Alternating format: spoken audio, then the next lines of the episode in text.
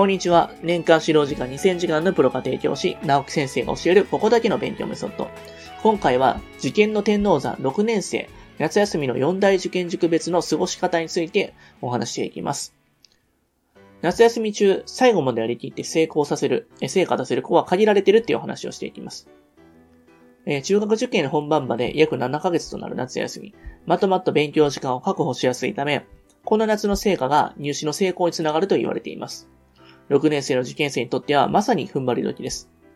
塾で実施される夏季講習の申し込みや早い塾では5月頃には済ませるんですけども、そのカリキュラムの内容をよく見てください。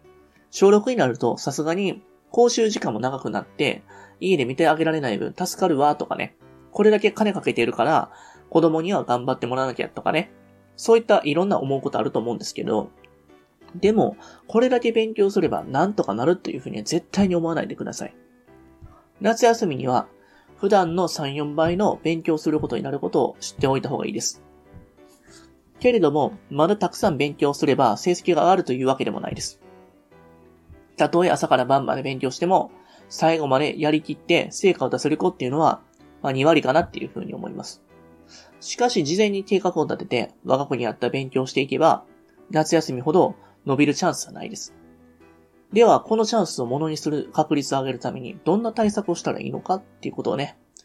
えー、ちょっと話しておこうかなと思います。四大受験塾の夏季講習。各塾の特徴を知って、我が子に合った勉強法をチョイスっていう話していきます。夏の講習を有意に過ごすためには万全な準備が必要っていうことなんですけども、塾で講習さえ受けていれば成績が上がるというわけじゃなくて、すべての塾において、その日の、え、授業で習ったことを定着させるための多量の宿題が出されて、それを家でこなさなきゃいけないです。また秋以降の本格的な死亡個別の対策が始まる前に、苦手としている担任を絶対に克服しなきゃいけないんです。夏休みは約40日間あります。でも、えー、やることだけ、そういったものだけで積み上げ、えー、山積みになってきます。闇雲に勉強するだけでは絶対に効果は出ません。大事なのは、夏の講習を意味のあるものにするための対策です。では、えー、6年生の夏季講習の内容、えー、塾別ごとにちょっと見ていこうかなと思います。えー、サピックス。多くの塾では夏季講習はこれまで習った範囲の知識を確実に定着させるものの総復習の場所として位置づけられています。サピックスでも数の性質のようにこれまで習った単元が出てきます。ところが、その内容は一見復習のように見えますが、子供にとっては実は初めて習う解き方を含む問題が数多く含まれています。つまり、復習ではなくて新たな学習と位置づけられています。ですからすでに知識が定着している上位の子であれば、そのまま学習もスムーズに進みますが、5年生の時点でつまずいている子にはとても立ち打ちできません。これまでの学習の取りこぼしがさらに学習の、えー、学力の差を広げてしまうのです。以前であればこうした積み残しの多い、まあ挽回のチャンスとして夏休みを有効活用することができたんですけども、夏季講習は必修ですけども、夏季集中死亡、えー、訓練とかね、そういったオプションコース。えそれのための、えそれをね、受講せずに、その期間中の苦手な単元を克服する勉強ができたからなのかなと思います。ですが、2014年ぐらいから、サピックスの、まあ、運用姿勢に変化が現れてきて、まあ、よほどの理由がないと、夏季集中死亡校、えー、連成特訓のね、不参加を認めない雰囲気が結構広まっていくんですよ。この連成特訓は上位の子供たちの理解度に合わせて設定されているので、まあ、理解できない子が受講しても全く意味がないかなと思います。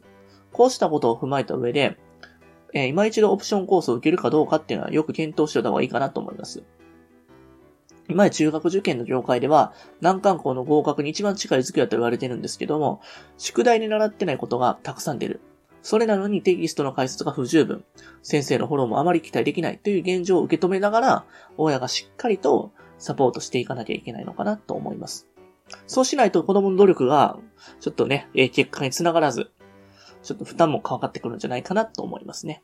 何より気をつけたいのは、マンスリーテストへの対策です。6年生の7月までには直前のね、数ヶ月分を復習する構成になっているんですけども、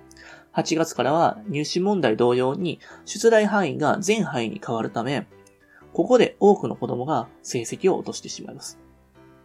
テストの内容が大きく変わるので、初回の8月は、えー、やむを得ないことがあるんですけども、ここで成績を落としてしまうと、この夏の頑張りは何だったんだとね、達成感が得られないまま終わってしまって、モチベーションの低下がね、心配になってきます。これを避けるためにも、とにかく夏までに成績を上げるか、えもしくは成績をね、大幅に落とさないように最善を尽くすことですね。それが夏休みの一番の目標かなと思います。続いて日農研、えについてお話していきます。日農研は3つの軸は夏休み前にほとんどの担任を終了していて、夏休みから総合的な学習に入っていきます。ところが日農研だけはまだ終わらない単元があって、総合的な学習に入るのは9月からです。そのため、秋以降がしんどくなってきます。えー、受験直前になって追い込み型の学習をしなければなくなるのが日農系の難点かなと思います。それを避けるために、夏休みの間にできるところとできないところをチェックしていって、苦手分野を克服しておくといいと思います。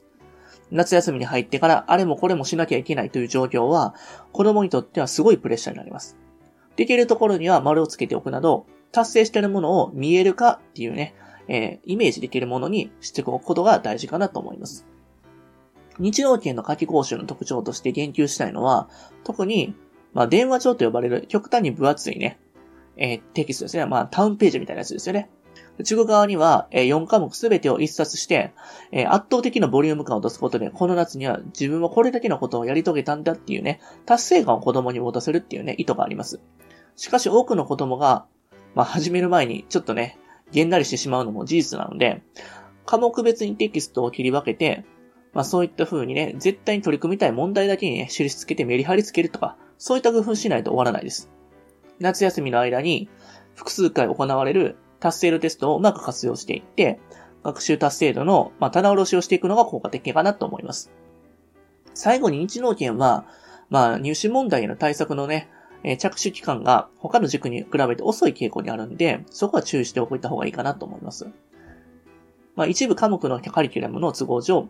えー、過去問題の、ね、研究っていうのは9月になってからっていうのがね、決まってるようにね、伝えられてるんですけれども、併願校対策など考えると非効率な面がありますよね。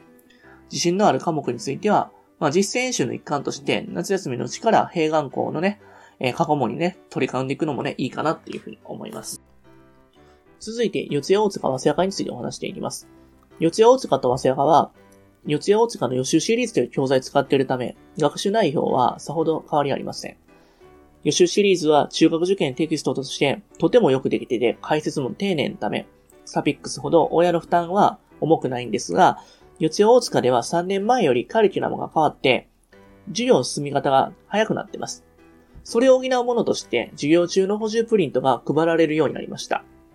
実はこのプリントがすごい大事。えー、どういう意図でこのプリントが配られているのか、親はしっかりと理解しておく必要があります。それによって家庭でどんな学習が必要になるのか、塾側に確認を取っておくといいでしょう。四大受験塾の中で唯一、夏合宿を実施しているのが、早稲赤です。早稲赤は同じことを何度も学習して覚えさせる復習型の塾です。また、四大受験塾の中で最も宿題の量が多いので、体力があって、かつコツコツ学習ができる子に向いている塾かなと思います。その特徴を最も表しているのが、この合宿なんですけれども、夏合宿は授業プログラムに含まれているため、絶対に参加しなきゃいけないです。しかし、合宿中の、学習時間は朝8時半から夜の、10時半までと非常に長いので、体力かつ精神力がないと厳しいかなと思います。まあ、塾側はみんな、え夏合宿受講して頑張ってますと言ってくるんですけども、親は我が子の状況を見失わないことが大事かなと思います。うちの子にとってはどうなんだろうと、まず冷静になって考えるべきです。合宿には参加せず、その期間を苦手分野の克服に当てる方が、その先良い結果につながる場合もあるからです。まあ、このように各塾の特徴と、え、我が子の実力を照らし合わせながら、夏の過ごし方を検討する必要がありますね。では、夏休みの過ごし方の計画はいつ頃から立てたらいいのか、えー、そういった部分を話していきます。理想は6月です。6月に入ると、塾が夏休み中の学習に関する詳しいカリキュラムを発表します。塾によっては4月の時点で明らかにしているところもあります。カリキュラムが発表されたら、夏休み中にどんな学習をするのか、親子で把握しましょう。夏休みは塾の夏季講習があるため、塾による拘束時間が長くなります。その上宿題も増えます。いざ休みに突入すると、毎日の宿題に追われて、苦手分野のための勉強時間を確保することが難しいです。なので、6月7月の間を夏休みに向けての、え姿勢を整える期間として活用し、できるだけ苦手分野を克服しましょう。夏休みになっていきなり学習時間を増やすのは難しいという実態もあります。6月頃から計画を立てて、7月から少しずつ準備を進めていく必要があります。受験の天皇山と呼ばれる夏休みを乗り越えるには、その約2ヶ月前から助走をつけることが大事です。夏休みの計画は、スタートから7月31日まで、8月からお盆まで、お盆からそれ以降、4つのタームに分けるといいでしょう。学校の宿題は、夏季講習開始まで、必ず忘れることが理想です。夏季講習が始まると、えー、塾の勉強に追われることになりますので、学校の宿題っていうのは、小学校の最終、えー、授業日から、塾の夏季講習の開始日まで、絶対終わらせましょう。例えば、学校から出される読書感想文は入試に出そうな作家の本を読んだりとか、自由研究は受験勉強でこれまで学習したことをまとめる。そういったことをすれば負担を軽減されます。ただし子供によっては自由研究は納得するまでやりたいっていうタイプの子もいます。その場合は、いつ取り組むかを決めて、その分の受験勉強時間をどこで捻出するかまでしっかりと親子で話しましょう。頑張りたいという子供の気持ちは崇高なものですから、自由研究なんて適当にやっちゃいけなさい。そういった部分に言わないでください。えー、自由研究の時間は無限に使えないことをきちんと伝えましょう。お盆休みっていうのは、まあ、塾の休みになりますが、受験を控えた6年生は、夏の旅行には行けないと思っていた方がいいでしょう。よほど余裕のある子やったら構いませんが、多くの子はその期間を苦手分野の克服に費やす方が賢明です。ただし、思いっきり遊べる日を半日くらいは作っておいてください。気分転換をして遊び切ったというね、満足感を与えてあげた方が、その後の学習には効果的だからです。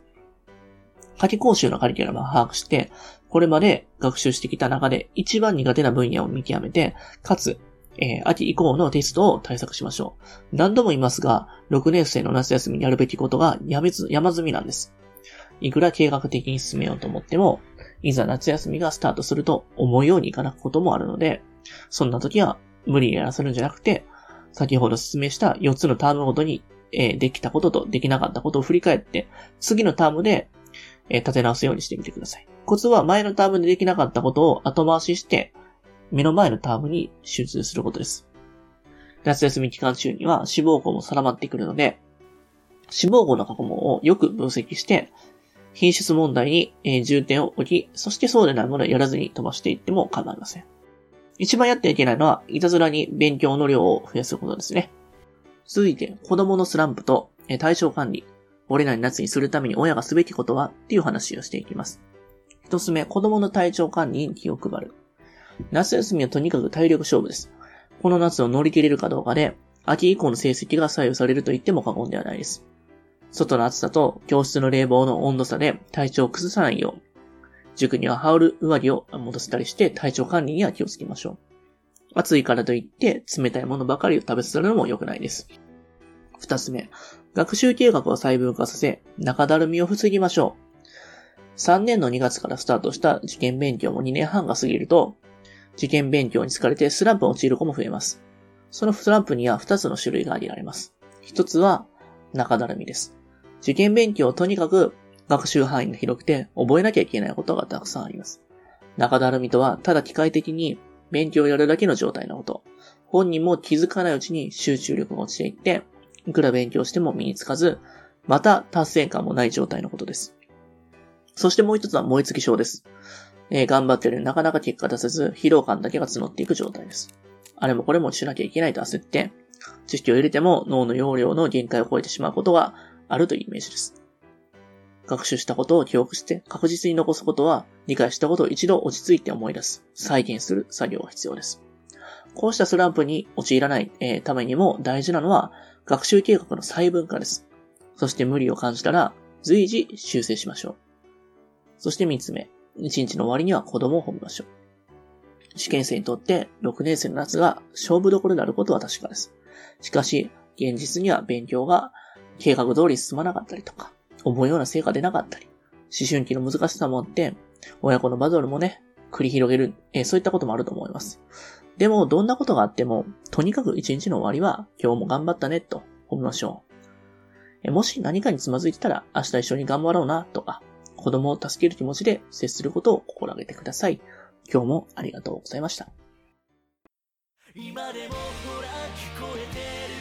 最後に、えー、私たちからお願いがあります。